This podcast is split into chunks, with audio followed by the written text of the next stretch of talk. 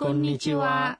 শ্রোতা বন্ধু কেমন আছেন সবাই সময় হলো রেডিও জাপান এনএচকে ওয়ার্ল্ডের সহজে জাপানি ভাষা অনুষ্ঠানের এতে আপনাদের সঙ্গে আছি আমি কামরুল ইসলাম আর আমি শারমিন সিদ্দিক ভুঁইয়া শ্রোতা বন্ধু আমাদের সঙ্গে আপনারাও যোগ দিন আমরা একসঙ্গে জাপানি ভাষা শিখব এবং জাপানি সংস্কৃতি সম্পর্কে জানব আজ আমরা শিখব তৃতীয় পাঠ আজকের পাঠের মূল বাক্য হচ্ছে トイレはどこですか টয়লেট কোথায় আছে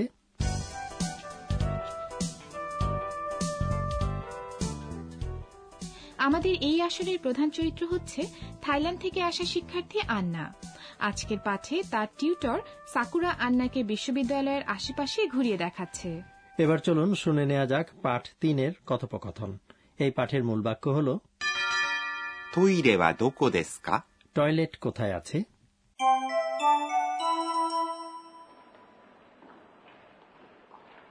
ここは教室です。わあ、広い。あそこは図書館。トイレはどこですかすぐそこです。 এবার এসব কথাবার্তা ব্যাখ্যা করা যাক এখানে আন্না বলেছে ここは教室です。 এখানে রয়েছে ক্লাসরুম ここ শব্দটি দিয়ে বক্তা যে স্থানে অবস্থান করেন সেই স্থানকে নির্দেশ করা হয় は হচ্ছে প্রসঙ্গবোধক পার্টিকেল বা টপিক মার্কার 教室 হল ক্লাসরুম বা শ্রেণীকক্ষ です。 কথাটি বিশেষ্য পদের পরে যুক্ত করে বাক্যের বিধি অংশ তৈরি হয়েছে এক্ষেত্রে কিয়োচিৎসু দেশ ক্লাসরুম অংশটি বিধেয় তাই না হ্যাঁ তাই এবার ক্লাসরুমের দিকে তাকিয়ে আন্না বলছে わー広い。 বাহ বেশ খোলামেলা জাপানি ভাষায় わー কথাটি বলা হয় যখন কেউ বিস্মিত বা উদ্বেলিত হয় 広い。 শব্দটি একটি বিশেষণ যার অর্থ প্রশস্ত বা খোলামেলা আচ্ছা এই হিরোই শব্দটির বিপরীত শব্দ কি হবে বিপরীত অর্থাৎ অপ্রশস্ত বোঝাতে জাপানি শব্দটি হল 狭い。 এবার চলুন হিরোই প্রশস্ত এবং সেমাই অপ্রশস্ত শব্দগুলো অনুশীলন করা যাক 広い。狭い。 এরপর সাকুরা বড় একটি ভবনের দিকে ইঙ্গিত করল あそこは図書館。 ওইখানে হচ্ছে গ্রন্থাগার あそこ হচ্ছে একটি নির্দেশক সর্বনাম যার দ্বারা বক্তা এবং শ্রোতা উভয়ের কাছ থেকে দূরে অবস্থিত কোনো স্থান নির্দেশ করা হয় ওয়াক কথাটি দিয়ে যথারীতি বাক্যের প্রসঙ্গ নির্দেশ করা হচ্ছে 図書館。 মানে হল গ্রন্থাগার বা লাইব্রেরি আসলে এই বাক্যের পূর্ণরূপ হবে আসোকোয়া তোষকান দেশ কিন্তু দেশ কথাটি এখানে উজ্জ রাখা হয়েছে আমরা কি দেশ কথাটি উজ্জ্ব রাখতে পারি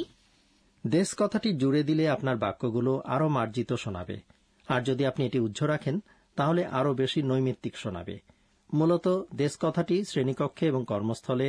সহ স্বল্প পরিচিত লোকজনের সঙ্গে কথা বলার সময় ব্যবহার করা হয় তাহলে দেশ কথাটি হল বাক্যের শেষে ব্যবহার করার মতো একটি মার্জিত শব্দ তাই তো হ্যাঁ তাই এরপর আন্না জিজ্ঞেস করছে トイレはどこですか টয়লেট কোথায় আছে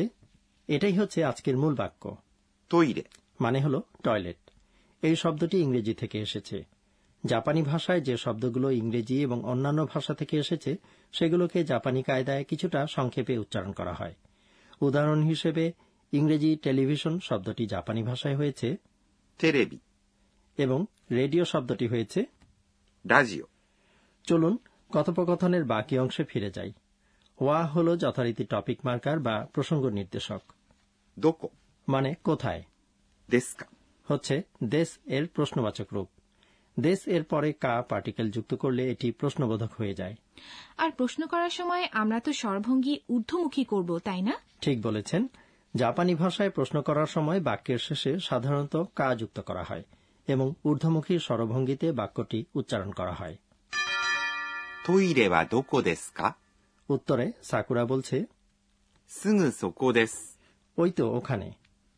すぐ মানে হল ঠিক বা সোজা একেবারে ইত্যাদি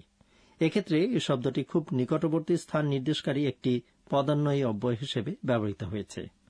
এর পরের শব্দ そこ。 ওখানে এটি হল নির্দেশক সর্বনাম যার দ্বারা বক্তা এবং শ্রোতা উভয়ের কাছ থেকে সামান্য দূরে অবস্থিত কোনো স্থান নির্দেশ করা হয় দেশ শব্দটি বাক্যের মার্জিত রূপের শেষে বসে এবার পাঠ তিনের কথোপকথন আরেকবার শুনে নেওয়া যাক আজকের মূল বাক্য হচ্ছে トイレはどこですか টয়লেট কোথায় আছে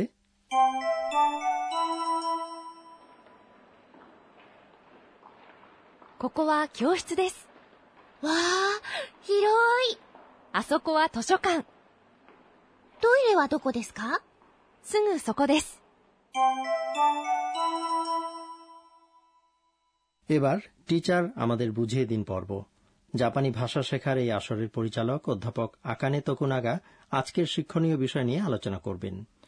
আজ আমরা বিভিন্ন রকম নির্দেশক সর্বনামের ব্যবহার দেখেছি এগুলো সম্পর্কে আমি আরো বিস্তারিত জানতে আগ্রহী তাহলে চলুন টিচারকে জিজ্ঞেস করা যাক 私が教えましょう টিচার বলছেন নির্দেশক সর্বনাম হল সে ধরনের শব্দ যা দিয়ে কোনো বস্তু ব্যক্তি বা স্থানের প্রতি ইঙ্গিত করা হয় জাপানি ভাষায় এ ধরনের শব্দকে একসঙ্গে বলা হয় কোসো আদো শব্দ চার রকম নির্দেশক সর্বনামের প্রথম অংশগুলো নিয়ে এভাবে বলা হয় これ、 এটা ここ、 এই স্থান এখানে এবং この、 এই এই শব্দগুলো কো গ্রুপের অন্তর্ভুক্ত কারণ প্রতিটি শব্দের শুরু হয়েছে কো দিয়ে এই শব্দগুলো দিয়ে বক্তার কাছাকাছি থাকা কোনো বস্তু ব্যক্তি বা স্থানকে নির্দেশ করা হয় それ、 ওটা そこ、 ওখানে এবং その、 ওই শব্দগুলো সো গ্রুপের অন্তর্ভুক্ত এই শব্দগুলো দিয়ে শ্রোতার কাছাকাছি থাকা কোনো বস্তু ব্যক্তি বা স্থানকে নির্দেশ করা হয় তবে বক্তা এবং শ্রোতা যদি পরস্পরের কাছাকাছি অবস্থান করেন তাহলে এই শব্দগুলো তাদের উভয়ের চেয়ে কিছুটা দূরে থাকা বস্তু ব্যক্তি বা স্থানকে নির্দেশ করে あれ、 সেটা あそこ、 সেখানে এবং あの、 সেই শব্দগুলো আ গ্রুপের অন্তর্ভুক্ত এই শব্দগুলো দিয়ে বক্তা এবং শ্রোতা উভয়ের চেয়ে দূরে থাকা বস্তু ব্যক্তি বা স্থানকে নির্দেশ করা হয় এবং সবশেষে どれ、 কোনটা どこ、 কোথায় এবং どの、 কোন হল দো গ্রুপের শব্দ অভিমুখ বোঝাতে জাপানি ভাষায় বলা হয় こちら、 এদিকে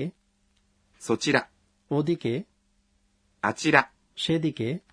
এবং どちら、 কোন দিকে কো সো আ দো শব্দসমূহ খুব গুরুত্বপূর্ণ এবং জাপানি ভাষায় এগুলো হরহামেশাই ব্যবহার করা হয় শুনলেন টিচার আমাদের বুঝিয়ে দিন পর্ব এবার ধন্যাত্মক শব্দ নিয়ে পর্ব এই পর্বে জাপানি ভাষার ধন্যাত্মক শব্দ অর্থাৎ এমন শব্দ যা নির্দিষ্ট কোনো ডাক কণ্ঠস্বর অথবা আচরণ প্রকাশ করে সেগুলো তুলে ধরা হয় আজ আমরা শিখব নির্দিষ্ট কিছু প্রাণীর হাঁটার ভঙ্গি প্রকাশক ধন্যাত্মক শব্দ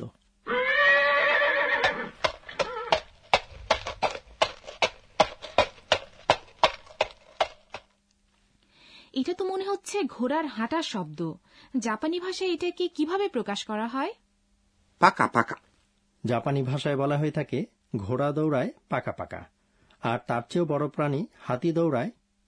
のっしのっし、 তাহলে কামরুল ভাই খরগোশ যখন লাফিয়ে লাফিয়ে ছুটে বেড়ায় তখন এই বিষয়টি কিভাবে বর্ণনা করা হয় খরগোশ লাফিয়ে বেড়ায় ぴょんぴょん、 এই ছিল আজকের ধন্যাত্মক শব্দ আজ শেখা হলো パカパカ、のっしのっし、ぴょんぴょん、